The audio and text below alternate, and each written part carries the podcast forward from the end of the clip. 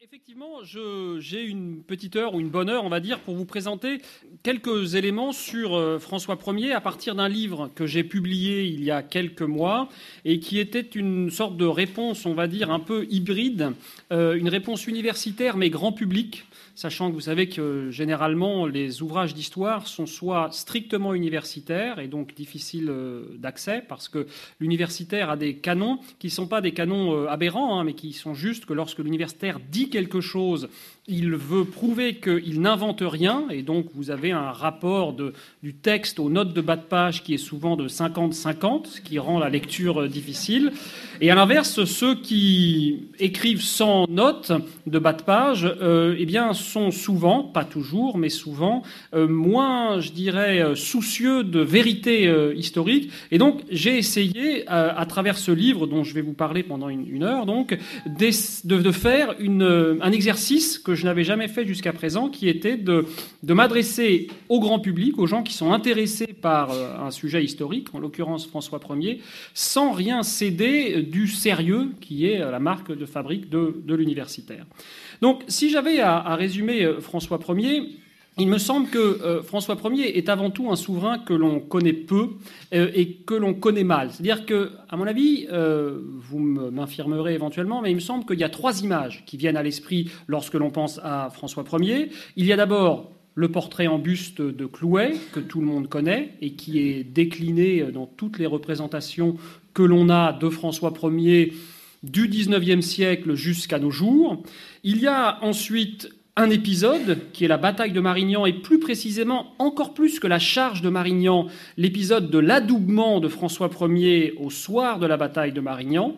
J'aurai l'occasion de revenir là-dessus et de dire que euh, sans qu'on ait de certitude absolue là-dessus, il est presque certain que cet épisode n'a jamais eu lieu. Ce qui ne veut pas dire qu'il ne faille pas euh, en parler. Et puis le troisième élément, ce sont les châteaux et parmi eux, il me semble que là encore, il y a un château qui se distingue des autres, qui est le château de, de Chambord alors même que c'est un des châteaux euh, de François Ier où ce dernier a séjourné le, moins souvent, c'est-à-dire que sur l'ensemble de son règne, on a une soixantaine de nuits qui ont été passées à Chambord, contre plus de 800 au château de Fontainebleau, si vous voulez.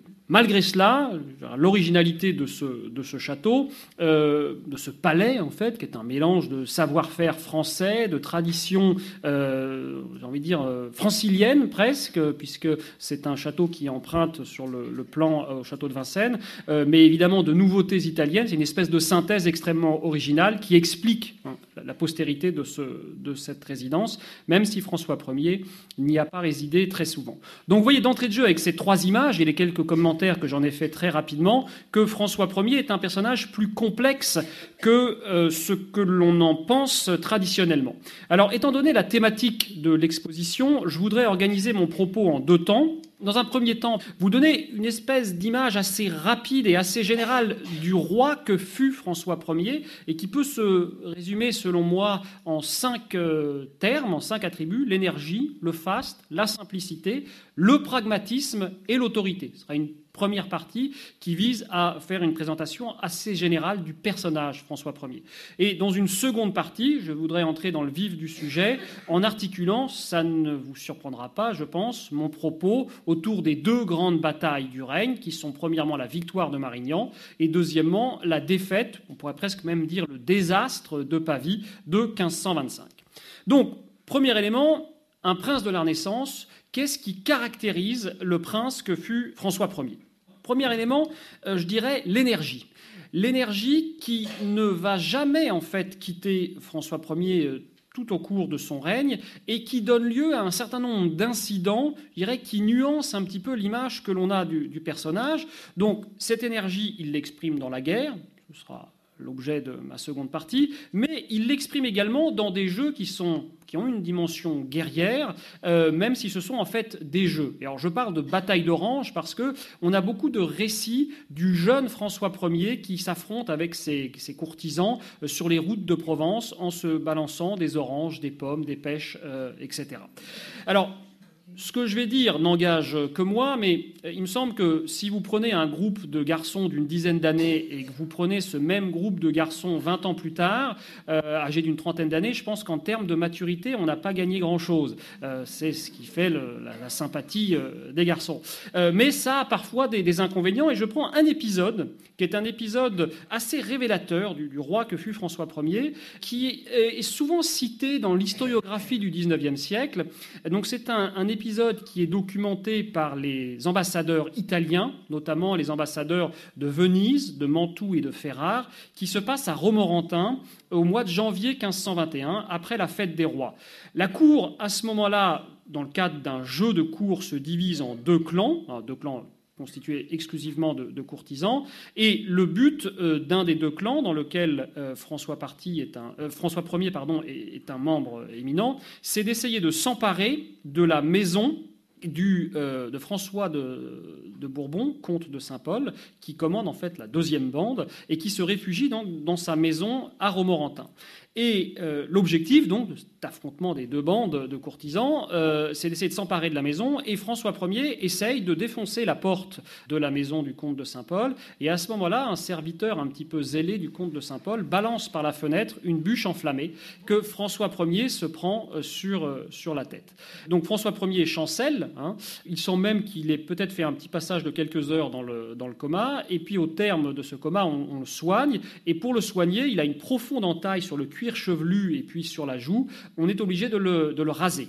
Alors, ce qui est intéressant dans cette histoire, en dehors de l'aspect anecdotique, si vous voulez, c'est qu'il euh, n'y a aucune sanction, on n'a trace d'aucune sanction contre le serviteur qui a joué son rôle hein, de défendre la place. En revanche, François Ier vit assez mal le fait d'avoir le crâne rasé, euh, alors que l'ensemble des courtisans ont encore leurs cheveux. Donc qu'est-ce que décide François Ier De faire raser tous les hommes de la cour, qui lui évitera le ridicule d'être le seul homme chauve euh, à la cour. Et on connaît cet épisode, en fait, par les ambassadeurs italiens, ce que je disais tout à l'heure, qui sont terrés chez eux parce qu'ils n'ont aucune envie, et ils le savent, ils le disent dans la lettre, que s'ils sortent de chez eux, les archers du roi s'empareront d'eux et leur raseront le crâne. Donc on voit la simplicité sur laquelle je reviendrai tout à l'heure, mais également déjà une conception de sa dignité hein, et qui le pousse à ne, pas plaisanter là-dessus et donc en l'occurrence à faire raser euh, l'intégralité de, la cour. Un autre élément en dehors de la guerre qui témoigne de l'énergie, c'est la passion de François Ier pour la chasse. Euh, s'il y avait une passion à retenir, hein, euh, dans la vie de François Ier, plus que la guerre, plus que les femmes, plus que tout ce que vous voulez, c'est la chasse, euh, qui est représentée dans les manuels scolaires du 19e, enfin de la fin du 19e siècle, de la Troisième République, et puis de la, du 20e siècle, euh, sachant que la chasse telle que la pratique François Ier, c'est là encore un autre élément de son originalité, c'est une chasse qui n'est pratiquée qu'en France. la, chasse dans les cours européennes, dans la première moitié du XVIe siècle. Il y a différents types de chasse. Peut-être que la plus populaire, c'est ce qu'on appelle le houraillement. Le houraillement, c'est une chasse qui consiste à rassembler, en fait, à faire des battues qui rassemblent sur une, ce qu'on appelle une aire de massacre. Euh, l'expression n'est pas de moi. Hein, une aire de massacre, les animaux, sangliers, cerfs, etc. Et ensuite, les animaux sont massacrés. Vous voyez, euh, à l'arbalète, euh, les chiens se jettent sur les bêtes et les mettent à mort. On les tue à l'épieu, à l'épée, hein, vous voyez, à l'arquebuse, etc. Tout ça n'intéresse pas François Ier. Il considère qu'il mérite autre chose qu'il n'est pas un vieillard qui ne peut chasser que si on lui apporte le, gibier. Donc ça ne l'intéresse pas de se faire rabattre le, gibier. Il y a une deuxième chasse, un deuxième type de chasse qui ne l'intéresse pas, qui est une chasse plus subtile qu'on pratique dans les courses italiennes et qui est une chasse de précision. C'est la chasse qui consiste à chasser les oiseaux à l'arquebuse, à l'arc ou à l'arbalète. Là encore, c'est quelque chose qui ne l'intéresse pas parce que la dimension sportive hein, euh, est insuffisante pour lui. Troisième chasse qui ne l'intéresse pas, la chasse aux faucons notamment la chasse aux hérons à l'aide de faucons, c'est encore un élément qui ne l'intéresse pas. Ce qui intéresse François Ier, et en ce sens-là il innove considérablement, c'est ce qu'on appelle le cours du cerf, c'est-à-dire l'ancêtre de la, la, chasse à cours, et donc il est représenté sur de multiples manuscrits euh, contemporains, en train de chasser le cerf. Et c'est quelque chose qui est spécifique à la cour de France et spécifique à la cour de France de François Ier, parce qu'à l'époque, on considère que c'est une chasse qui n'est pas suffisamment digne pour un prince. Et on a les ambassadeurs italiens, toujours les mêmes, qui disent qu'ils ne voient pas vraiment l'intérêt qu'il y a à galoper à travers les bois, parfois pendant 48 heures, en se prenant des branches, des brindilles, des, feuilles dans, dans, les yeux. Ils considèrent que c'est dangereux, désagréable et que ça n'est pas digne pas digne d'un courtisan euh, évolué. Mais François Ier tient bon, c'est ça qu'il aime et c'est ça qu'il fait, et avec une énergie tout à fait exceptionnelle qui surpasse celle de tous ses courtisans.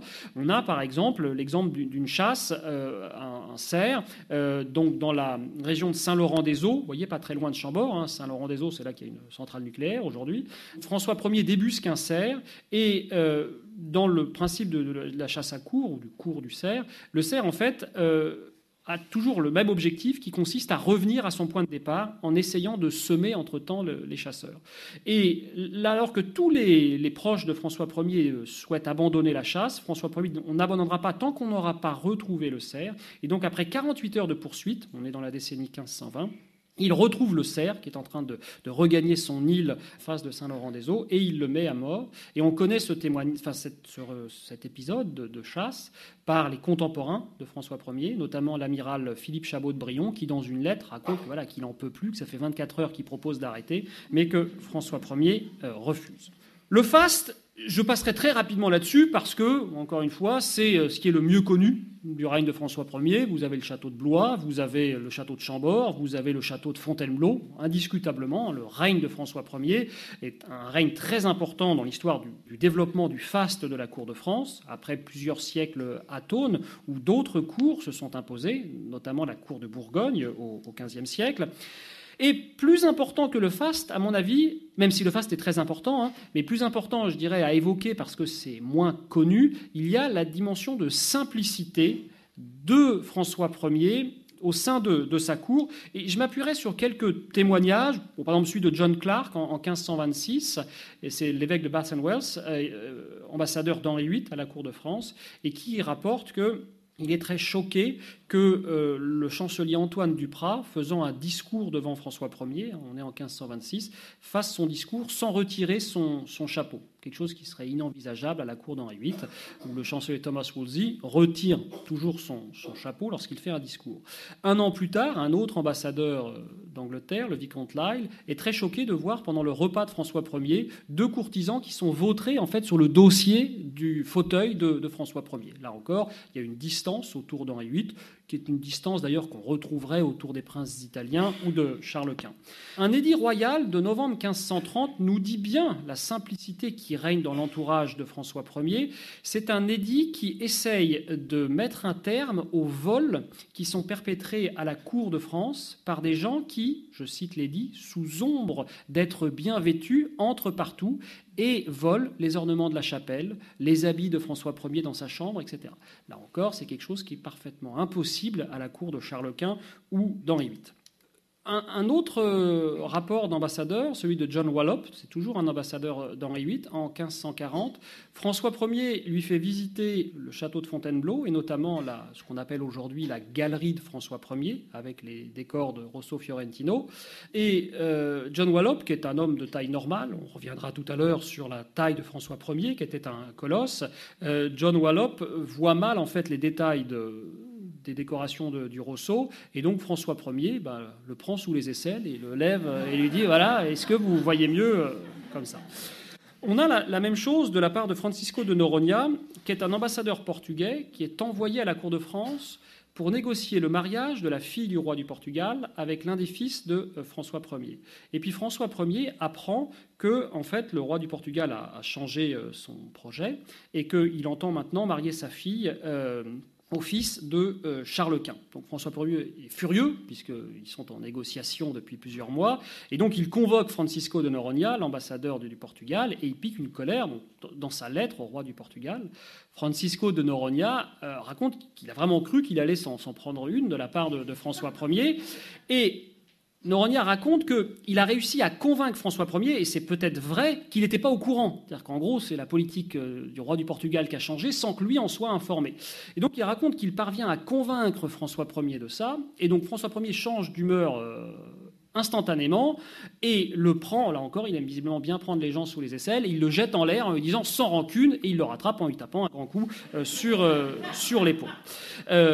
et ce que dit Noronia, c'est que voilà, c'est François Ier, ça, c'est à la fois l'énergie, c'est le faste de la cour, mais c'est la simplicité des relations. Et ça, c'est quelque chose qui est euh, typiquement français, si vous voulez. Il y a une tradition en France du roi de France au milieu de ces sujets. La seule chose, c'est que en Europe, ces choses-là ont, beaucoup changé et il y a une mise en place de l'étiquette. Alors ça commence déjà euh, en Bourgogne, hein, dans la seconde moitié du XVe siècle, notamment sous Philippe le Bon, mais encore plus sous Charles le Téméraire. Et la France est assez réticente à cette étiquette. Et si vous réfléchissez bien, même s'il va y avoir une, dans l'histoire de France une mise aux normes internationales de la Cour de France, vous pouvez penser à la cour de Louis XIV, il n'en reste pas moins que Louis XIV, tout en faisant de sa cour un modèle d'étiquette, n'en reste pas moins un souverain qui est tout le temps au milieu de ces sujets. Hein, donc ça, c'est une tradition française que le souverain soit proche de, de, ces sujets, proche de ses courtisans, et qui est véritablement incarné par François Ier, qui de ce point de vue-là, d'une certaine manière, est le dernier euh, souverain du Moyen Âge, le, dernier roi français du Moyen Âge, qui est encore très réticent à, l'étiquette. Deux derniers exemples. Cuthbert Tunstall, un ambassadeur d'Henri VIII. Donc Tunstall, plus personne ne le connaît aujourd'hui, mais en son temps, c'est un humaniste qui a une grande réputation en Europe. C'est un proche de Erasme, si vous voulez. C'est à la fois un mécène d'Erasme et également un ami d'Erasme. Il est mathématicien, entre autres, et là, il est euh, évêque de Durham. Et donc, Lorsqu'il vient pour négocier la paix avec François Ier en 1944, euh, François Ier est ravi d'avoir un humaniste qui va pouvoir apprécier la qualité de sa bibliothèque hein, euh, qu'il conserve dans le château de Fontainebleau. Et donc, il fait un long discours à Tunstall en lui montrant les exemplaires, euh, les pétrarques, etc., dont il dispose. Et puis, il s'aperçoit que Tunstall est fatigué. Tunstall a 79 ans à, l'époque. Et donc, Tunstall raconte dans son rapport en 8 que François Ier, remarquant qu'il était fatigué, lui dit ah, Excusez-moi, je n'avais pas vu que vous étiez fatigué. Et il va lui chercher une chaise qu'il lui apporte. Il lui dit Je vous en prie, asseyez-vous. Et il continue ensuite à lui parler une fois que Tunstall est plus confortablement euh, assis. Ce n'est pas quelque chose qu'on imaginerait Henri VIII ou Charles Quint faire avec euh, un, humaniste. Et je terminerai par un dernier témoignage qui est d'août 1547 donc ça veut dire qu'à ce moment-là, François Ier est mort depuis euh, quelques mois seulement, et un ambassadeur vénitien qui était à la cour de France au début de la décennie 1540 revient en France pour représenter les intérêts de la Sérénissime euh, sous le règne du jeune euh, Henri II. Et il raconte qu'il demande à voir Henri II et qu'à ce moment-là, le, le, chef des archers du roi vient le voir et va lui dire que Qu'est-ce que vous voulez au roi Quel est le sujet que vous voulez aborder Et il va demander son avis au chambellan, etc. Et donc, il y a tout un protocole qui est en place. Et le commentaire de l'ambassadeur vénitien, c'est Je n'ai jamais vu ça à la cour de France. C'est-à-dire que jamais, il y a, quelques années, ce n'était pas du tout aussi compliqué lorsque l'on voulait rencontrer le roi de France. Et donc, vous voyez que euh, ça, ça rebondit sur ce que je disais il y a quelques instants, que le règne de François Ier est véritablement le dernier règne au cours duquel le roi de France est vraiment un souverain médiéval assez facile d'accès. Et les successeurs de François Ier, Henri II au premier chef, dans les mois qui suivent la mort de François Ier, mais également Henri III, puis Louis XIII, encore plus Louis XIV, seront véritablement des rois qui ne vont cesser d'aller dans la mise en place d'un protocole de plus en plus euh, complexe. Ça s'illustre, ou ça, je dirais, visuellement, dans l'organisation de l'espace, c'est très clair si vous regardez l'organisation des appartements royaux. Je prends l'exemple du château de Saint-Germain. Si vous regardez les appartements de François Ier en 1547, au moment de la mort de François Ier, vous avez quatre espaces hein. la salle du roi, la chambre du roi, la garde-robe et puis le cabinet. La salle du roi, c'est un espace public. N'importe qui, sous ombre d'être bien vêtu, je cite l'édit de 1530, peut entrer dans la salle du roi. La garde-robe et le cabinet, ce sont des espaces privés, ce sont les seuls espaces où vous ne pouvez pas entrer si vous n'y êtes pas invité par le roi. Il ne faut pas faire une erreur de, sur garde-robe. Hein. La garde-robe, ce n'est pas une espèce de grand placard, hein. c'est voyez, au contraire, hein, une salle qui est une salle euh, privée. Et puis la chambre du roi, euh, c'est un espace de transition donc vous voyez bien qu'à partir du moment où vous êtes dans la salle du roi, vous pouvez aller dans la chambre du roi assez, euh, assez facilement. Donc vous voyez un appartement assez simple et où le roi ne peut jamais s'isoler véritablement. Si le roi se retire dans son cabinet pour traiter avec, je dirais, ses deux, trois principaux conseillers une affaire, eh bien, il n'est séparé d'un espace euh, collectif que par une simple porte. Il n'y a pas de possibilité de, s'isoler facilement. Regardez juste une comparaison, la situation du palais de Hampton Court en 1547, au premier étage. Les appartements royaux d'Henri VIII sont divisés en trois catégories. Les logements, on pourrait dire extérieurs, il y a un espace de transition avec une galerie, euh, ici, cette galerie est la plus importante, et puis des appartements privés. La galerie a une fonction intéressante, c'est, euh, je dirais, à la fois euh, un filtre, c'est-à-dire que vous avez un garde euh, ici, vous en avez un là, donc on bloque les gens qui veulent entrer s'ils n'y ont pas été invités. Donc c'est non seulement un filtre, mais c'est en même temps aussi une sorte de sas de décompression. Lorsque le roi sort de ses appartements privés, vous voyez, il a un petit espace pour se préparer à affronter la masse des courtisans.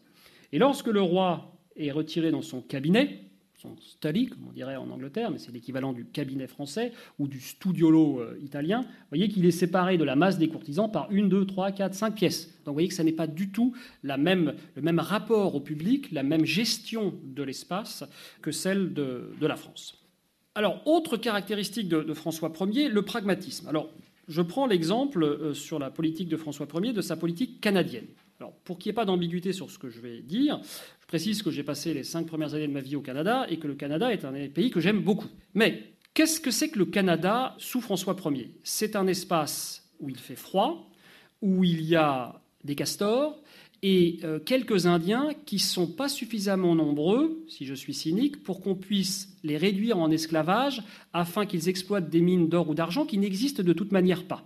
Qu'est-ce que je veux dire par là? C'est que les grandes explorations euh, les grandes découvertes en Europe occidentale commencent en 1415 lorsque les Portugais franchissent le détroit de Gibraltar et s'emparent de la place de Ceuta au nord du Maroc. Et dans les décennies qui suivent, les Portugais descendent le long de la côte occidentale de l'Afrique, arrivent au cap de Bonne-Espérance, qu'ils franchissent, remontent à travers l'océan Indien jusqu'à la péninsule euh, indienne et bâtissent une espèce d'empire qui s'étend sur plusieurs milliers de kilomètres. Lorsque les Espagnols décident d'entrer sur le marché des grandes découvertes, bah, la voie africaine est bloquée puisqu'elle est déjà occupée par les Portugais, et donc ils choisissent de participer au financement des expéditions de Christophe Colomb et ils choisissent la voie atlantique. Donc euh, au début des années 1490 avec le premier voyage de Christophe Colomb en 1492. Pendant toutes ces années-là euh, et jusqu'au règne de François Ier, les rois de France choisissent, eux, une voie qui est une voie résolument méditerranéenne. C'est-à-dire qu'ils ne s'intéressent pas aux grandes découvertes et le peu d'intérêt qu'ils montent au commerce, à la marine, c'est euh, strictement en Méditerranée. Donc ce qu'il faut reconnaître au règne de François Ier, c'est une rupture dans la politique et effectivement, l'effort pour essayer de voir si les Français ne pourraient pas avoir leur part du gâteau dans les grandes découvertes. Et donc là, il ne reste plus, même c'est même la voie atlantique est en partie occupée. Et donc ce que finance François Ier dès 1524 avec le voyage de Verrazzano, c'est une traversée de l'Atlantique jusqu'à la zone qui est aujourd'hui occupée par la ville de New York. Et Verrazzano reconnaît euh, la baie de New York et puis le, remonte un peu au nord de New York, euh, qui évidemment n'existe pas. Hein. Et puis le Jacques Cartier, au milieu de la décennie 1530, fait la même chose, mais en repartant de là où Verrazzano s'est arrêté, et c'est la découverte ou l'exploration du Canada. Donc, ce qu'on peut reconnaître à François Ier, c'est un, je dirais, une curiosité que n'avaient pas ses prédécesseurs, que n'avaient pas eu ses prédécesseurs, et un effort pour faire ce qui a l'air de si bien marcher pour les Espagnols et les, Portugais.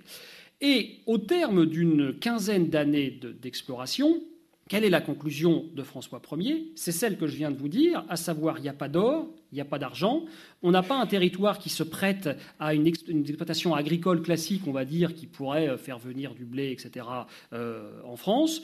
Donc l'intérêt est tout à fait limité. Dans un contexte, fin des années 1530, début des années 1540, où les hostilités avec Charles Quint reprennent.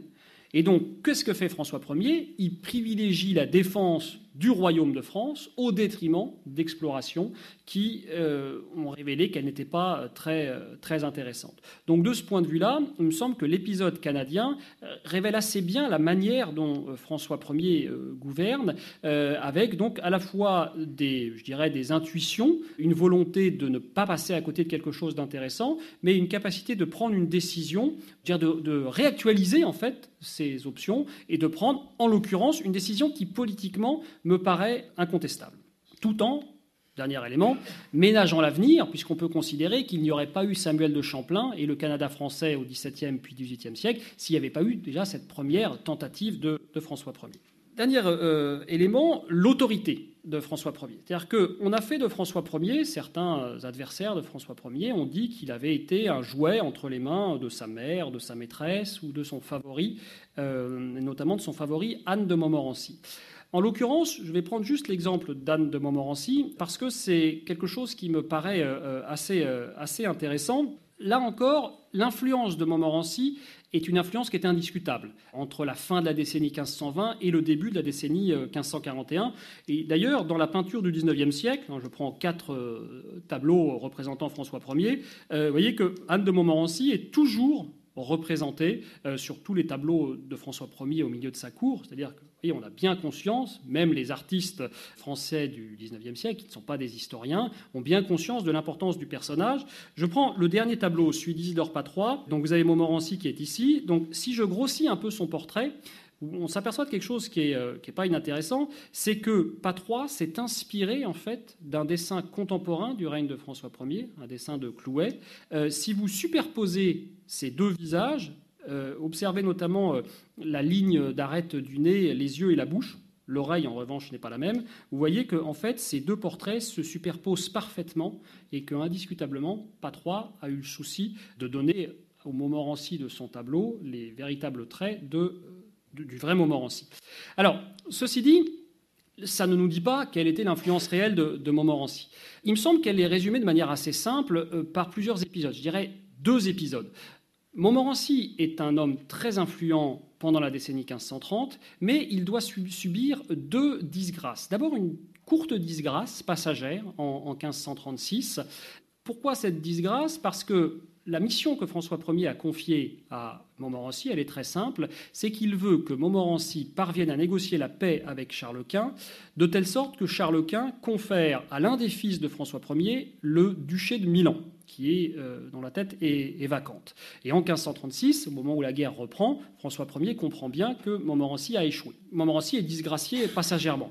Le problème, c'est comme euh, la négociation a échoué, euh, il faut quelqu'un pour commander l'armée, et Montmorency en fait est rappelé en tant que commandant militaire, plus en tant que chef politique, mais en tant que commandant militaire. Et là, il, il réussit la mission militaire qui lui est confiée, au prix d'ailleurs d'une politique extrêmement brutale en Provence, qu'il en soit, il a une mission qui lui a été confiée et il l'a remplie euh, convenablement. Et au terme de ces affrontements, il y a une négociation en 1538 avec euh, une paix qui est négociée avec Charles Quint. Et donc, à nouveau, François Ier bah, reconfie la même mission à Montmorency en lui disant voilà, je veux obtenir pour l'un de mes fils l'investiture du duché euh, de Milan. Et Montmorency échoue à nouveau. Et cette fois-ci, il est disgracié définitivement au, mois de juin 1541. Et euh, il quitte la cour, c'est ça une disgrâce sous François Ier, c'est qu'il quitte la cour et il n'y remettra pas les pieds euh, jusqu'à la mort de euh, François Ier hein, en mars 1547. Et donc on peut résumer, à mon avis, un peu la, ce qu'est la conception de la faveur sous François Ier. Je fais une précision hein, pour qu'il n'y ait pas d'ambiguïté, c'est que le terme de favori sous François Ier n'a aucune ambiguïté ou aucune connotation sexuelle Hein. On n'est pas sous Henri III. C'est vraiment un, favori au sens de la faveur euh, royale. Et donc, euh, dans le, première, première scène de l'acte 5 de, de Sina, Corneille prête à Auguste les propos suivants. À Sina, il lui dit Ma faveur fait ta gloire et ton pouvoir en vient. Elle seule t'élève et seule te soutient. C'est elle qu'on adore et non pas ta personne. Tu n'as crédit ni rang qu'autant qu'elle t'en donne. Et pour te faire choir, je n'aurais aujourd'hui qu'à retirer la main qui seule est ton appui. Concrètement, c'est ça la faveur sous François Ier, c'est ça la faveur sous Auguste, c'est ça la faveur sous Louis XIV. Et donc c'est un contresens, en fait, de considérer que le roi donne plus à son favori que simplement euh, la gestion, en fait, d'affaires. Il lui confie une mission, et si cette mission euh, n'est pas couronnée de succès, eh bien, le roi retire la main qui seule est son appui et le favori disparaît. Donc c'est un vrai contresens, je dirais, sur le système politique de la monarchie qui est déjà en partie absolu sous François Ier, que de croire que euh, le favori est ainsi euh, celui qui gouvernerait à la place du roi. Le favori, c'est plutôt une espèce de, fusible, si vous voulez. Pour faire une comparaison, qui vaut ce qu'elle vaut, mais un peu comme ce qu'avait pensé le général de Gaulle dans la, la, conception de la Ve République, où le Premier ministre est d'une certaine manière, si l'on veut, le favori du président. Quoi qu'il en soit, c'est un fusible qui va prendre les coups et qui va sauter. En gros, on essore le Premier ministre et puis on en change lorsqu'on en a plus besoin. C'est ça le principe du favori sous François Ier, sous Henri IV, sous Louis XI, etc. C'est ça l'idée. Il ne faut pas faire de, pas faire de contresens. Alors, voilà pour les quelques éléments que j'évoquais sur euh, euh, du prince de la Renaissance, et j'en voudrais, je voudrais maintenant en venir à la question qui nous intéresse véritablement aujourd'hui, du roi de guerre, en fait, de François Ier comme chef de guerre. J'organise mon propos autour de, deux événements, je le disais, la bataille de Marignan euh, du 13 au 14 septembre 1515 et puis ensuite la bataille de Pavie. Alors, concernant Marignan, je pense qu'il y a un premier élément qu'il faut bien avoir euh, en tête, c'est le fait que Marignan, ça a eu lieu il y a 500 ans, et que le discours que l'on tient aujourd'hui sur Marignan, ou je dirais de manière plus neutre peut-être l'imaginaire que nous avons tous lorsque nous pensons à Marignan, ce n'est pas un imaginaire qui remonte euh, uniquement au mois de septembre 1515. C'est-à-dire qu'on a cinq siècles de discours sur Marignan, et au sein de ces cinq siècles de discours, il y a des moments plus importants qui ont façonné en fait cet imaginaire de Marignan. Et il y a notamment le passage en fait par le prisme des on va dire des secondes guerres d'Italie, hein, les premières guerres d'Italie françaises cours de la Renaissance, fin 15e, milieu 16e. Vous savez qu'il y a des deuxièmes guerres d'Italie sous euh, Napoléon. Si vous regardez euh, ce tableau de, Fragonard, donc, qui est le fils du grand Fragonard, euh, que vous pouvez voir à Versailles, et que vous le comparez à un tableau dans la même salle représentant Bonaparte à la bataille de Rivoli vous voyez bien, en fait, que si vous regardez la, la, la composition, c'est quelque chose d'assez classique. Vous avez François Ier qui se situe au centre. Regardez la position notamment des jambes de son cheval. Euh, Napoléon au centre, avec les jambes ici. Vous avez dans la composition en diagonale, ici, le soldat blessé ou mort, voyez, qui nous mène vers François Ier. Ici, le soldat blessé ou mort qui nous mène vers Napoléon, euh, enfin, vers Bonaparte. Vous avez ici un, chevalier à une étrange jupette qui nous pousse vers Bonaparte, vers François Ier. Vous avez ici, alors là, j'ai un peu honte. Euh, quand je faisais mon service militaire ici, j'aurais identifié le soldat, mais je ne sais pas ce que c'est comme soldat c'est un grenadier, c'est un. Voilà, bon, je, ne sais pas. Je savais il y a 20 ans, je ne sais plus aujourd'hui, mais bon, c'est le, même, le même principe. Euh, donc, l'idée, vous voyez bien ici, et là encore, si vous me permettez de faire un deuxième emprunt euh, littéraire, sur la manière dont on pourrait résumer la conception de la bataille de, de Marignan, je vous renverrai à la première phrase de la Chartreuse de Parme, qui dit le 15 mai 1796, le général Bonaparte fit son entrée dans Milan à la tête de cette jeune armée qui venait de passer le pont de Lodi et d'apprendre au monde qu'après tant de siècles, César et Alexandre avaient un successeur. Vous remplacez la bataille du pont de Lodi par la bataille de Marignan, vous remplacez Bonaparte par euh, François Ier, et vous avez l'image que l'on a de la bataille de Marignan. C'est un roi jeune, c'est une jeune armée euh, qui écrase tout le monde et avec un général exceptionnel qui euh, est le nouveau César ou le nouvel euh, Alexandre. Alors, en l'occurrence, je ne suis pas certain que cette idée du nouveau César ou du nouvel Alexandre soit aussi forte aujourd'hui qu'elle était il y a 200 ans ou qu'elle l'était il y a 500 ans. C'est-à-dire qu'aujourd'hui, c'est l'idée qu'on a de François Ier, c'est pas que c'est un grand général, mais c'est une idée qui a dominé pendant longtemps. Mais ce qu'on retient en revanche, c'est cet élan de la jeunesse, de la jeune armée, qui ouvre en fait des euh, horizons euh, nouveaux.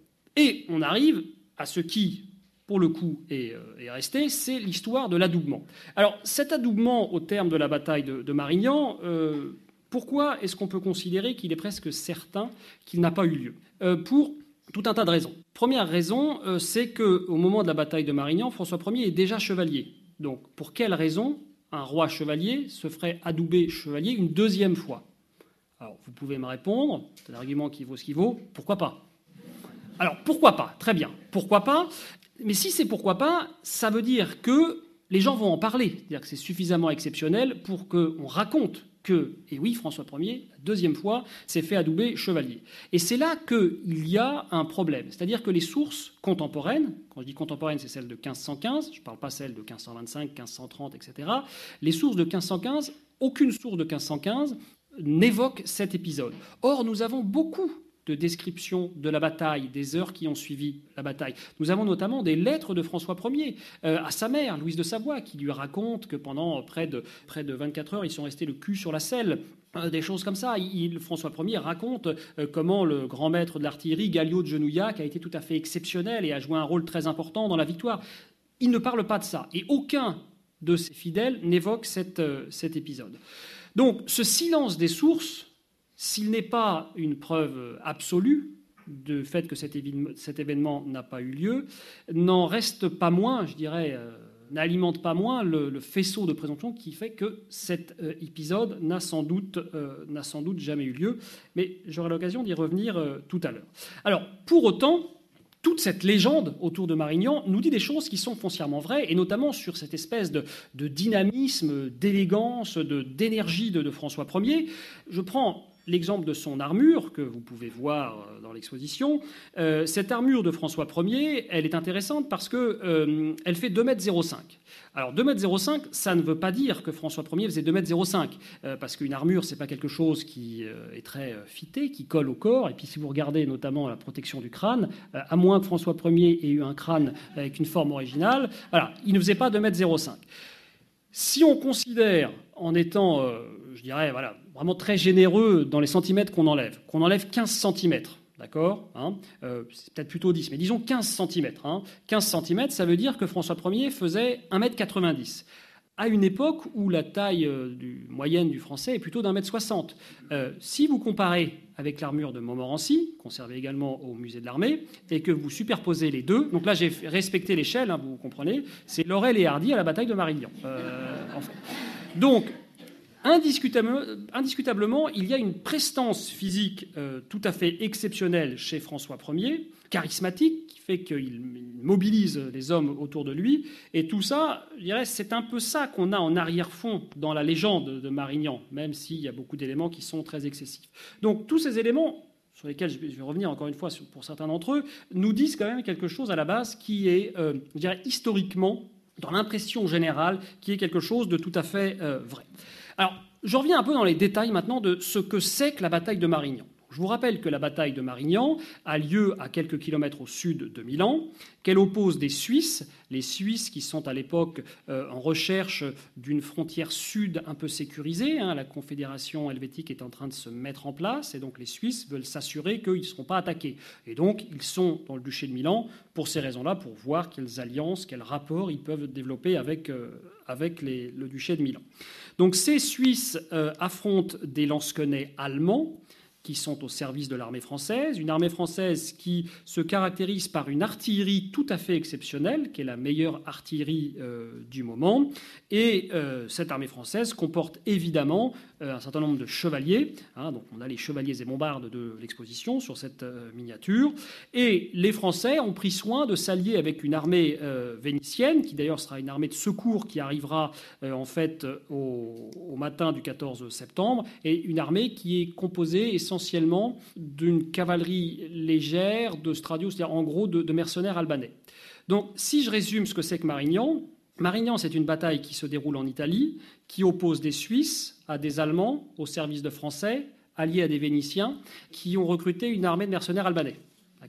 Donc c'est véritablement l'Europe avant l'Europe, euh, l'Europe de la guerre, hein.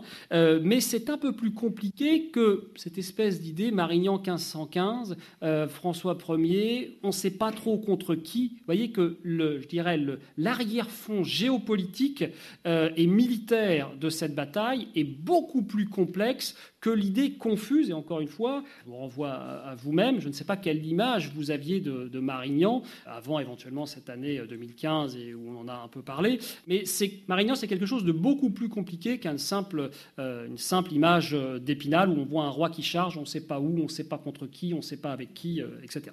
Ensuite, il y a un autre élément que l'on évite souvent d'évoquer, c'est que François Ier a tout fait pour éviter la bataille de Marignan.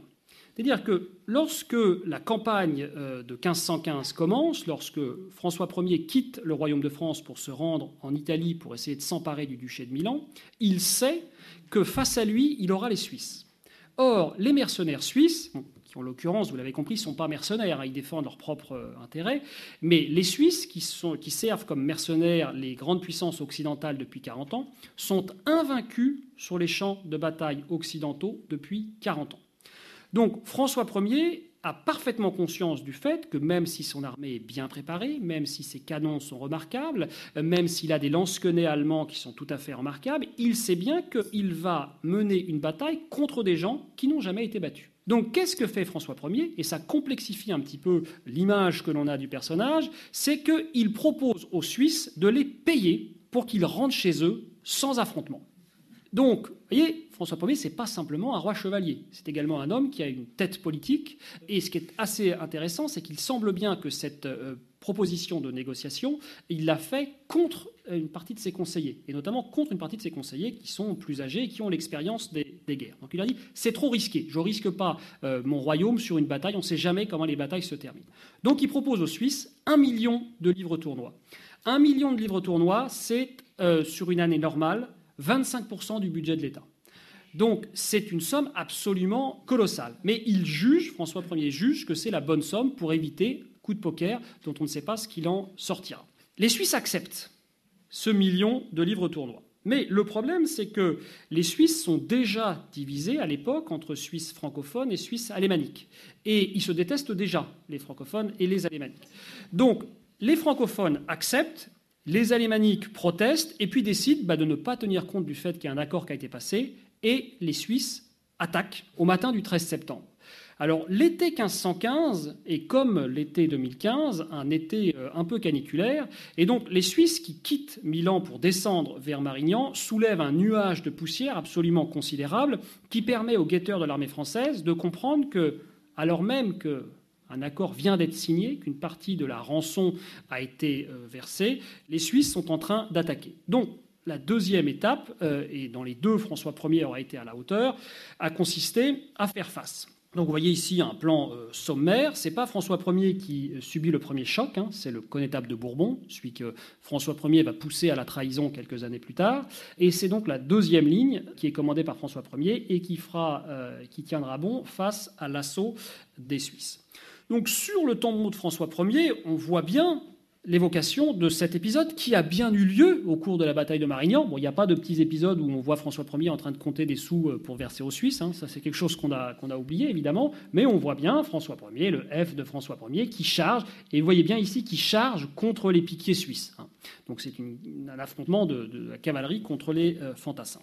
Ce que on a tendance à oublier, c'est présent, vous voyez ici, hein, mais ce qu'on a tendance à oublier, c'est que, en fait, le gros de l'affrontement de Marignan, c'est pas un affrontement de cavalerie, si ce n'est à deux moments, je dirais, lorsque François, lorsque la cavalerie française charge, mais c'est pas ça qui va remporter la victoire. Ce qui, permet de, de remporter la victoire, c'est que les lance-quenets allemands tiennent bon.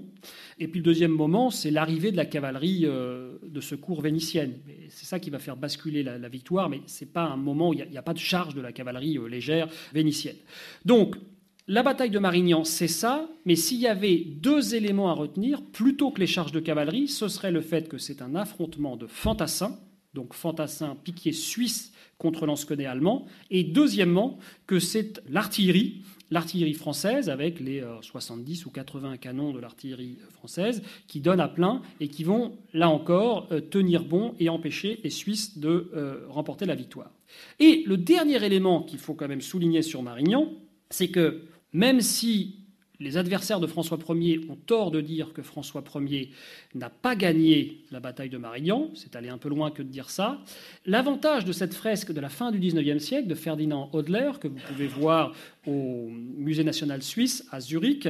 Donc les Suisses ont cette particularité de célébrer leur grandeur nationale en représentant une défaite, ce qui est quelque chose qu'on ne fait pas souvent. Mais vous voyez bien que dans la manière dont est représentée cette fresque, vous voyez que c'est une défaite qui est presque transformée en victoire.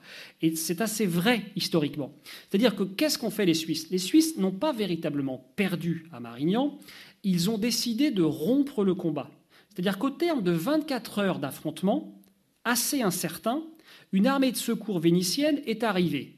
Et là, les Suisses ont fait un diagnostic assez simple, c'est qu'ils ont considéré qu'ils ne pourraient pas remporter la victoire. Donc, ils ont cessé le combat et ils se sont repliés. Mais ils ne se sont pas repliés en débandade, ils se sont repliés en bon ordre. Et toute les témoignages contemporains, français, italiens, etc., vont tous dans le même sens. Les Suisses ont décidé de rompre et se sont retirés en bon ordre. Et cette fresque nous présente bien ça. C'est-à-dire que vous avez assez peu de blessés. Hein. Vous en avez un ici, vous en avez un deuxième là qui est porté, mais vous voyez, tous les autres sont euh, en parfaite santé. Vous avez ce piquier suisse qu'il vaut mieux pas aller chercher et ce double solde dont l'épée est couverte de sang. Vous voyez, donc le double solde, c'est celui qui a une épée considérable et qui rompt euh, les pics en fait de l'adversaire. Donc, effectivement, la bataille de Marignan, on ne peut pas contester le fait que ce soit une victoire française, hein, une victoire par forfait, si vous voulez, c'est quand même une victoire, c'est-à-dire que si vous vous affrontez, qu'il y en a un des deux qui dit j'arrête, on considère que celui qui n'a pas arrêté a gagné. Mais pour autant, ça n'est pas vraiment la défaite que l'on nous dit souvent, euh, que l'on nous décrit euh, souvent. Alors, maintenant, je reviens un peu sur cette image pour laquelle j'avais utilisé la, comparaison avec la première phrase de la Chartreuse de Parme, cette jeune armée hein, euh, qui remporte la victoire de, Marignan. Alors, qui sont les compagnons de François Ier en 1515 les, les, jeunes hommes avec lesquels il a été élevé sur les terrasses du château d'Amboise, à Blois, etc. Ce sont Odette Foy, Charles de Bourbon-Montpensier, le connétable, hein, celui qui euh, trahira quelques années plus tard. François de Bourbon, c'est lui dont l'un des serviteurs a balancé la bûche enflammée dont je parlais tout à l'heure. Guillaume Gouffier, Philippe Chabot et Anne de Montmorency. Vous voyez, ce sont des hommes qui ont une petite vingtaine ou une petite euh, trentaine. Donc logiquement, l'image que l'on a de cette campagne de Marignan, euh, c'est une campagne dans laquelle tous ces hommes-là devraient avoir un rôle clé. Montmorency, on l'a évoqué, là, le dernier de, la liste, hein, sera très important dans la décennie 1530. Mais précisément, il sera très important dans la décennie 1530, mais son inexistence, on va dire, stratégique au moment de Marignan est tout à fait représentative. Aucun de ces hommes ne joue un rôle un tant soit peu important, ni dans la préparation de la bataille de Marignan, ni dans le déroulement de la bataille de Marignan. Pour l'illustrer, je vous donne ce chiffre, c'est un peu froid, mais ça a le mérite d'être intéressant, qui est l'âge moyen des conseillers de François Ier en 1515. L'âge moyen, c'est 46 ans et demi. François Ier, c'est 21 ans. Vous voyez que sa mère, Louise de Savoie, c'est 39 ans. Très concrètement, l'entourage de François Ier en 1515, c'est un entourage qui a été composé par la mère de François Ier, qui a toujours été certaine que son fils deviendrait un jour roi de France, alors même qu'il n'appartenait qu'à une branche collatérale de la famille royale, et qui a donc constitué une équipe en confirmant des hommes comme le secrétaire Florimond Robertet, qui est au service des rois de France depuis Charles VIII, puis Louis XII, qui est confirmé pour euh, rester au pouvoir en 1515. Donc ça, c'est en gros la responsabilité à la fois intérieure et de la diplomatie. Le financier Jacques de Beaune, baron de Semblançay, là encore, au service de la monarchie depuis Charles VIII.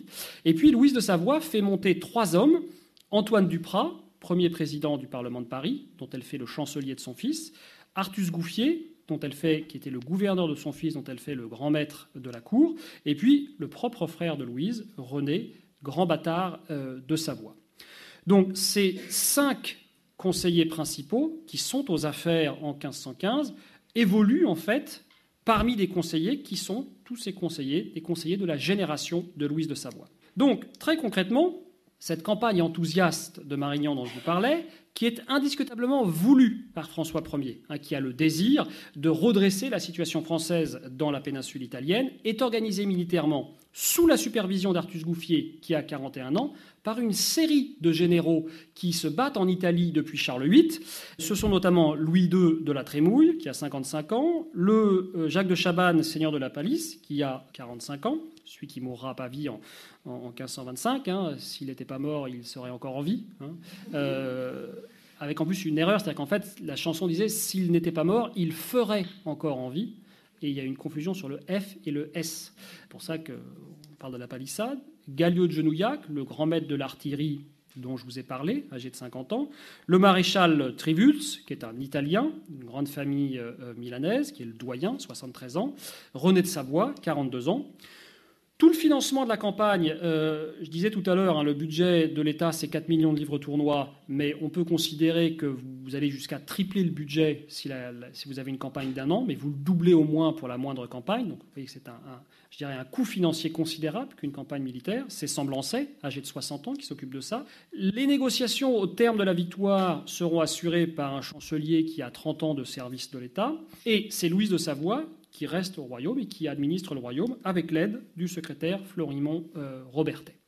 Donc, indiscutablement, quoi qu'en disent un certain nombre d'historiens du XIXe siècle, repris au XXe siècle, des historiens comme Michelet, tous ces vieux chefs de guerre, vieux, certainement que 40 ans, je dis, mais ce n'est pas la génération de, François Ier. Donc tous ces chefs de guerre expérimentés, ce sont eux, en fait, qui préparent la bataille de Marignan, ce sont eux qui la gèrent, même s'ils obéissent à François Ier, notamment lorsque ce dernier leur propose de payer une rançon plutôt que d'aller euh, à l'affrontement. Et en fait, ces chiffres que j'évoquais, vous voyez, ne changeront pas sur l'ensemble du règne. Vous voyez juste qu'il y a un basculement en 1525, puisque euh, avant 1525, vous avez en fait la même génération qui reste au pouvoir, mais Pavie est un désastre euh, pour euh, militaire, mais Pavie c'est également un moment où beaucoup de proches conseillers du roi meurent comme la Palisse, comme euh, Bonivet, comme le bâtard euh, de Savoie, etc. Et donc, si vous regardez l'âge moyen des conseillers, vous voyez qu'on passe de 47 ans, alors je mets deux chiffres ici, si vous retirez en 1530 les deux seuls survivants du premier règne, que sont Louise de Savoie et Antoine Duprat, la moyenne d'âge des conseillers n'est pas de 44 ans mais de 37 ans, alors que le roi a 36 ans. Concrètement, qu'est-ce que ça veut dire? Que Pavie est un moment qui euh, coupe le règne de François Ier en deux. Il y a un premier règne, 1515-1525, avec des hommes qui sont les hommes de la génération de la mère du roi, et l'hécatombe de Pavie, et puis l'hécatombe démographique aussi, de ceux qui meurent un petit peu avant ou un petit peu après, fait que Pavie est véritablement le moment où l'on entre dans le second règne, un règne qui est véritablement dirigé par François Ier et par, ses conseillers, euh, les conseillers de sa génération.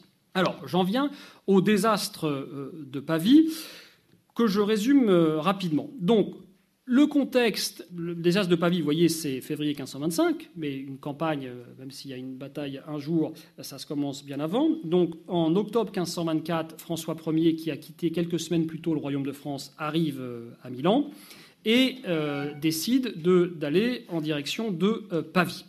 Donc, à la fin du mois d'octobre, l'armée française investit Pavie, c'est-à-dire qu'elle met le siège devant la ville de Pavie. Et le 1er novembre 1524, l'armée française commence à bombarder la ville de Pavie. Donc, vous voyez, le champ de bataille ressemble à peu près euh, à ça. Donc, vous avez ici la, ville de Pavie, et vous avez, vous voyez, les campements français qui tirent comme ça, qui commencent à tirer à jet continu euh, sur euh, Pavie.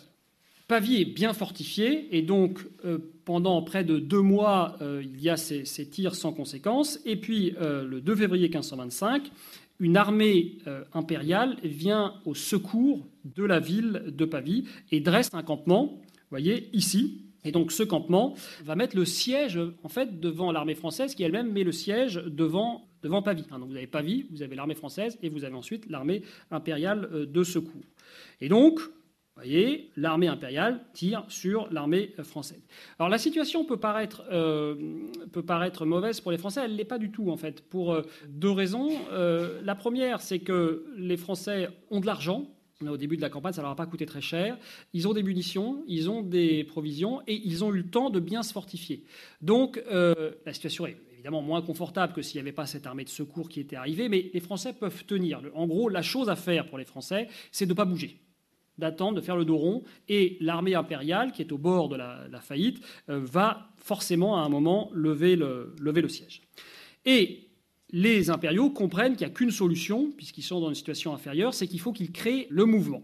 Donc le mouvement consiste à faire une attaque de nuit, dans la nuit du 23 au 24 février 1525, à contourner en fait la partie orientale du parc dans laquelle se situe euh, l'armée française, à faire une brèche en fait euh, dans l'enceinte, et puis à attaquer l'armée française. Vous voyez ici les arquebusiers espagnols qui sont vêtus d'une tunique blanche pour qu'ils puissent se reconnaître entre eux, hein, puisque c'est une attaque euh, de nuit, et que les Espagnols ne se tirent pas dessus les, uns les autres. Parallèlement, la garnison de Pavie euh, sort de la ville et fait une attaque euh, et s'empare en fait du flanc sud du terrain. Et c'est là que la catastrophe intervient. C'est-à-dire que François Ier, en début de matinée, le 24 février 1525, charge avec ses gendarmes. C'est-à-dire qu'en gros, il décide de renouveler le geste fondateur de la charge de Marignan. Donc il attaque, euh, il charge, mais euh, cette charge, en fait, n'a aucune pertinence tactique. Vous euh, voyez, si c'est un dessin grossier, c'est que c'est une charge qui est à travers en fait un espace un peu vallonné avec des petits ruisseaux et avec des, euh, des, arbres, des arbustes. Euh, l'intérêt d'une charge de cavalerie lourde, c'est de tout balayer sur son passage. Si vous chargez entre les arbres et les, les ruisseaux, vous perdez toute la force d'impact. Donc ça n'a pas d'intérêt. De, point de, vue ça, de, de ce point de vue-là, je dirais c'est une erreur, c'est une erreur tactique. La deuxième erreur consiste à sous-estimer en fait la puissance de destruction des arquebusiers espagnols. C'est-à-dire euh, des arquebusiers, l'utilisation de, des arquebuses, c'est en fait des hommes qui se mettent en ligne et qui tirent à feu roulant, à feu continu. Vous avez 50 qui tirent, qui passent derrière, la ligne d'après tire, etc. Et donc vous avez un feu roulant d'arquebusiers. Et lorsque vous avez une arme qui n'est pas une arme de jet, hein, la cavalerie lourde, c'est pas une arme de jet, ben, si vous faites tirer dessus à feu roulant par les arquebusiers, c'est évidemment la catastrophe. Ce qu'on peut dire pour euh, défendre éventuellement la charge de François Ier, c'est qu'il a peut-être considéré que les arquebusiers n'avaient pas eu le temps de se mettre en position et que s'il attaquait tout de suite, il pouvait les disperser avant qu'ils se mettent en position. Éventuellement, l'analyse qu'il a faite. Mais là encore, c'est une erreur à deux titres. C'est-à-dire que, premièrement, euh, bah, c'est une erreur. La suite a montré qu'ils étaient prêts. Et deuxièmement, n'aurait-il pas été prêt? Quel était le gain de sa charge? C'est-à-dire que François Ier était à nouveau, en 1525, il y a toujours une supériorité de l'artillerie française, François Ier était à l'abri derrière son artillerie. Donc il aurait laissé, considérons que son analyse, c'est les arquebusiers sont pas prêts. Il attend derrière ses canons, il laisse les arquebusiers se mettre en position, les arquebusiers tirent à feu roulant sur des canons et sur des modes de terre, ça n'a absolument aucun effet. Donc en gros, il a pris un risque qui était un risque inutile. C'est ça sa grosse euh, erreur. C'est de prendre un risque. Dans le meilleur des cas, ça ne lui apportait rien. Et dans le pire des cas, bah, c'était un, désastre. Donc là, il a fait une erreur d'analyse. Et sans doute que son erreur, encore une fois, a consisté à vouloir renouveler euh, le coup d'éclat de 1515. Et donc cette erreur tactique s'intègre sans doute dans une erreur plus générale qui est une erreur stratégique qui consiste à continuer en Italie à se rendre lui-même en Italie à la fin de 1524, alors que depuis dix ans, en fait, les Français n'ont subi que des revers en Italie. Et donc, c'est peut-être un peu une faute d'Oubris, si vous voulez, c'est-à-dire qu'il considère qu'il a réussi en 1515, qu'il a confié le dossier ensuite à ses lieutenants, qui n'ont pas réussi en 19, en 20, en 22, en 23, etc. Et donc il dit, je reprends les choses en main. Mais quand les gens à qui vous avez confié un travail n'y arrivent pas, la question à se poser, c'est bien sûr, sont-ils compétents? Une première question. Mais si vous avez plusieurs chefs qui ont tous échoué, la question que vous pouvez vous poser, c'est peut-être est-ce que la politique n'est pas bonne? Est-ce que l'erreur, ce serait pas en fait de vouloir à tout prix, rester euh, en Italie? Donc indiscutablement, la bataille de, Pavie révèle bien des erreurs tactique indiscutablement, mais peut-être même stratégique de la part de François Ier. Au terme de cette bataille, vous voyez, il est fait prisonnier, hein, cette euh, tapisserie euh, le, montre, il est fait euh, prisonnier et il est envoyé en prison en Espagne. Alors, François Ier va, tirer les leçons en fait de, cet échec, et notamment euh, dans la décennie 1530, en 1534 pour être plus précis, il va euh, lancer un projet ce qu'on a appelé le, ce qu'il a appelé le projet des légions provinciales, où tirant la leçon de l'échec euh, de Pavie, il comprend bien l'intérêt de l'artillerie légère, c'est-à-dire François Ier avait bien compris que les canons c'est utile. Hein, il l'avait vu à Marignan. Il a d'ailleurs je dirais, reconnu le, talent de Galliot de Genouillac. Et l'intérêt de Pavie pour lui, c'est de comprendre qu'il n'y a pas que les canons qui sont importants, il y a aussi l'artillerie légère, il y a aussi l'arquebuse. Il a également pris la mesure de l'importance des fantassins, à Marignan et à Pavie. Et donc les légions provinciales sont des légions de Français. L'idée, c'est qu'on ne dépendrait plus de mercenaires étrangers et de Français qui sont à la fois des arquebusiers et euh, des piquiers. Et c'est un peu ce que vont faire en fait les Espagnols lorsqu'ils vont créer les tercios, ces fameux tercios espagnols qui vont dominer les champs de bataille euh, jusqu'au milieu du XVIIe siècle. En l'occurrence, François Ier lance cette politique, mais c'est un, un, échec. Et quoi qu'il en soit, si je termine sur la bataille de, Pavie, vous voyez que c'est un vrai désastre et que les Suisses, qui pour le coup sont au service des Français en 1525, sont noyés dans la rivière près, euh, près de Pavie. Donc, en conclusion, en conclusion, je pense qu'il faut insister sur le fait que François Ier est indiscutablement un roi entre deux mondes. Je l'ai évoqué à, plusieurs reprises. C'est à la fois un roi du Moyen Âge et c'est un roi de l'époque euh, moderne. C'est-à-dire que c'est un roi du Moyen Âge je l'évoquais au début, sur sa proximité avec ses courtisans.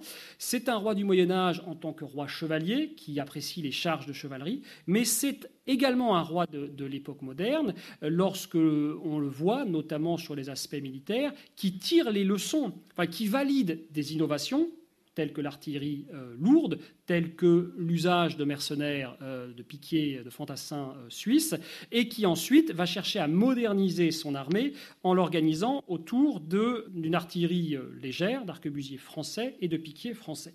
Mais je pense que vous aurez remarqué également, au cours de ma, de ma conférence, que c'est également un roi entre deux mondes dans le discours que l'on tient sur lui, puisqu'il est à la fois couvert de légendes et ces légendes qui tournent autour de lui sont parfois en contradiction avec euh, les faits. Et je dirais, dans les trois minutes qui me restent, je voudrais, euh, si vous voulez bien, faire un petit détour pour euh, expliquer, je dirais, dans le cas de François Ier, mais vous comprendrez que c'est un enjeu qui dépasse largement la question de François Ier, qui est une question qui touche à la manière de faire de l'histoire, eh bien, euh, réfléchir à ce que l'exemple de François Ier nous dit sur la manière dont l'historien doit traiter les légendes. Alors, je disais un petit détour, parce que je euh, fais euh, un détour par un film qui est L'homme qui tua Liberty Valence. Alors, pour comprendre ce euh, détour, je rappelle rapidement à ceux qui n'auraient pas vu ce film euh, récemment euh, l'argument du film. L'argument, le, film commence lorsque James Stewart, personnage qui est joué par James Stewart, est un candidat à la vice-présidence des États-Unis. On est dans les années 1890 à peu près, et ce candidat à la vice-présidence des États-Unis interrompt sa campagne pour s'arrêter dans la petite ville de Shinbone pour assister à l'enterrement d'un homme, une espèce de clochard que plus personne ne connaît, et qui euh, est mort et qui va être enterré. Si vous regardez son, son regard, vous voyez ici qu'il voit que dans le cercueil, cet homme n'a même plus ses chaussures. Et l'Undertaker, l'entrepreneur de pompes funèbres, a pris les bottes de ce personnage euh, pour payer en fait son, son enterrement. Il euh, raconte comment, alors qu'il était une trentaine d'années plus tôt, un jeune, euh, un jeune avocat, il a quitté l'Est des États-Unis pour faire carrière, pour faire triompher la civilisation et le règne du droit dans la frontière, euh, dans les territoires de frontière du, centre des, États-Unis. Et il a fixé comme objectif de, s'installer comme avocat dans la petite ville de Shinbone.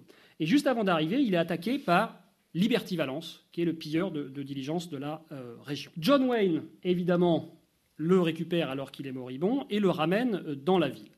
Euh, James Stewart est un personnage courageux, mais vous voyez qu'il a du mal à vivre comme avocat et donc il est contraint de servir dans une auberge. Et évidemment, ce jeune avocat est très mal vu par Lee Marvin, qui est Liberty Valence, et qui le pousse donc à la faute en permanence. Et là, il vient de lui faire un croche-patte et James Stewart s'est effondré. Mais James Stewart est sauvé par John Wayne, qui a cette réplique exceptionnelle That's my stake, Valence. C'était mon stake, Valence. Donc, le croche-patte, c'est avec moi que tu dois devoir le, le régler. James Stewart décide d'être candidat comme représentant, comme délégué à la convention territoriale contre Liberty Valence, et vous voyez que Liberty Valence est battu, et donc il remporte ce titre. Liberty Valence n'est pas content du tout et fait comprendre à James Stewart qu'un jour ou l'autre, il, réglera, il lui réglera son, compte. Et un jour où John Wayne est absent de la ville, Liberty Valence provoque James Stewart. Comme il est un peu vicieux, il commence par lui tirer une balle dans le bras droit. Et donc, James Stewart va être obligé de se battre avec le euh, bras gauche. On comprend bien que James Stewart est mort à l'image d'après. Pas du tout. Liberty Valence est tué. Donc, James Stewart est l'homme qui tua Liberty Valence. Alors lui-même a l'air de pas trop en revenir, il ne comprend pas comment euh, il a fait ça, et sa carrière est lancée. Donc il vient d'être élu délégué euh, à la convention territoriale, il est ensuite élu gouverneur de mandat, chambre de représentants de mandat, sénateur de mandat, et là il est candidat à la vice-présidence des États-Unis. Et il raconte ça devant le cercueil de cet inconnu, euh, on ne connaît pas, et il dit à ses auditeurs, et notamment au chef, au rédacteur en chef de la gazette locale, je vais vous raconter comment les choses se sont vraiment passées. En fait, John Wayne est rentré au bon moment et vous voyez qu'il a tiré sur Liberty Valence au moment du duel. Rien que la position là vous montre qu'il n'avait aucune chance de le toucher même à 5 mètres. Euh, et donc, l'homme qui tue à Liberty Valence n'est pas James Stewart, qui a donc construit sa carrière sur un mensonge, mais c'est euh, John Wayne. Et donc, James Stewart dit au rédacteur en chef, c'est quand même un sacré scoop que je vous donne, qu'est-ce que vous allez faire de euh, ce que je viens de vous raconter? Et le rédacteur en chef, qui a pris deux heures de notes pendant qu'on regardait le film, euh, s'empare de ces notes et les déchire et lui tient le discours euh, suivant. C'est l'Ouest ici, et dans l'Ouest, lorsque la légende devient réalité, on imprime la légende. This is the West, sir, and in the West, when the legend becomes fact, print the legend. Laissant le pauvre James Stewart, qui comptait euh, avoir, je dirais, soulagé son, mensonge, tout seul. Alors pourquoi est-ce que je vous raconte ça? Euh, Parce que cette question d'imprimer la légende euh, est une question qui, qui, m'a toujours gêné dans ce film, et vous allez comprendre en quoi ça a un rapport direct avec François Ier sur le, sur le principe, c'est que il me semble que l'idée est la suivante, l'idée de John Ford est la suivante, c'est que indiscutablement c'est John Wayne qui a, appuyé sur la gâchette. Il n'y a pas à discuter là-dessus. Maintenant, symboliquement, qui a tué Liberty Valence quand on est un pilleur de diligence euh, dans les États-Unis euh, des années 1880 C'est pas un métier d'avenir. C'est-à-dire que la civilisation est en marche, la frontière, au sens américain, avec un F majuscule, recule. Et donc, indiscutablement, euh, la civilisation va faire disparaître tous ces hommes qui font régner la loi du plus fort. Qui incarne dans le film la progression de la civilisation Si ce n'est le jeune avocat qui quitte l'Est des États-Unis, précisément, et il le dit clairement, pour faire euh, triompher le règne du droit contre le règne euh, de la loi du, plus fort. Euh, c'est indiscutablement James Stewart. Donc, il me semble que ce que nous propose John Ford, c'est une lecture de la, légende et des faits qui est assez subtile, qui est assez complexe et qui est plus intéressante qu'une opposition brutale des faits et de la réalité. C'est de dire il y a des faits, et le sujet de son film, c'est de raconter les faits, de raconter les choses telles qu'elles se sont passées, n'est pas du tout quelqu'un qui prend la légende sans la discuter. Mais la manière dont il nous raconte la légende et la manière dont le rédacteur en chef défend la légende nous invite à nous interroger sur ce qu'il peut y avoir de vrai dans une légende, même si elle est fausse. C'est John Wayne qui a appuyé sur la gâchette, mais d'une certaine manière, c'est aussi James Stewart qui a euh, tué Liberty Valence. J'en reviens à François Ier. Pourquoi? Parce que la manière dont on a parlé de François Ier pendant cette année 2015, c'est précisément une manière qui est assez simpliste en fait. Il y avait deux options. Une option qui consistait à valider toutes les légendes, hein, on répétait tout, l'adoubement, etc.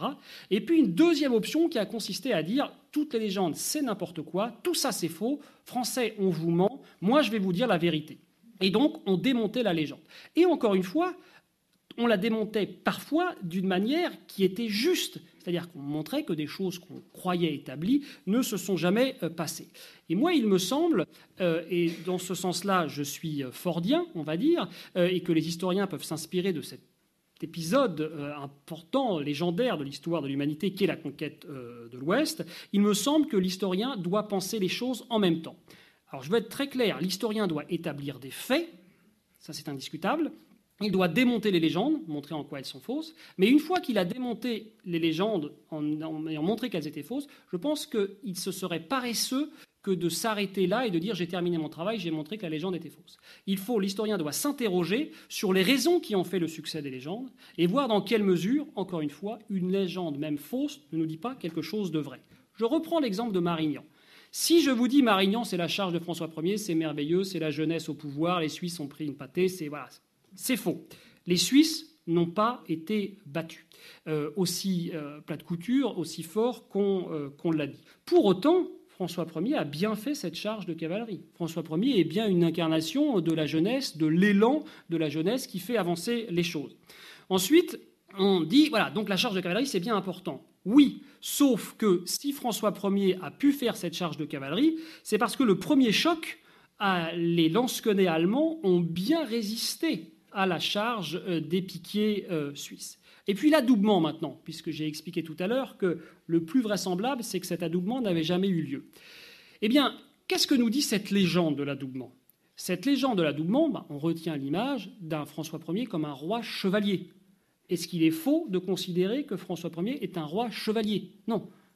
Dans les rois les plus chevaliers de l'histoire de France, euh, François Ier fait indiscutablement partie du trio de tête. Donc là, en l'occurrence, on a une légende que moi, en tant qu'historien, je suis obligé, donc je suis obligé de vous dire qu'elle est sans doute fausse, cette légende, mais que moi, en tant qu'historien, je suis obligé également de reconnaître que cette légende fausse nous dit quelque chose qui est fondamentalement euh, vrai.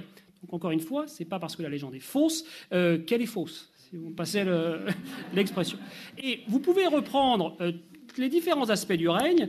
Non, Léonard de Vinci n'est pas mort dans les bras de François Ier mais si on a la Joconde en France, c'est grâce à la passion de François Ier pour euh, l'art de Vinci. Euh, oui, François Ier n'a pas vraiment créé le Collège de France, mais si, il l'a quand même un peu créé. Euh, oui, François Ier a peut-être pas poursuivi sa politique canadienne, mais sa politique canadienne n'a pas moins une postérité que l'on vit encore aujourd'hui avec l'existence du Québec. Voilà, donc je m'en tiendrai là en insistant sur le fait, encore une fois, que l'un des, des enseignements, à mon avis, de cette euh, histoire de François Ier, c'est précisément la complexité qui doit être celle de la démarche de l'historien et de l'auditeur ou du lecteur qui ne doit pas s'arrêter, qui ne doit pas trop euh, cantonner et opposer en fait des manières de travailler et des manières de penser. Je vous remercie pour votre attention.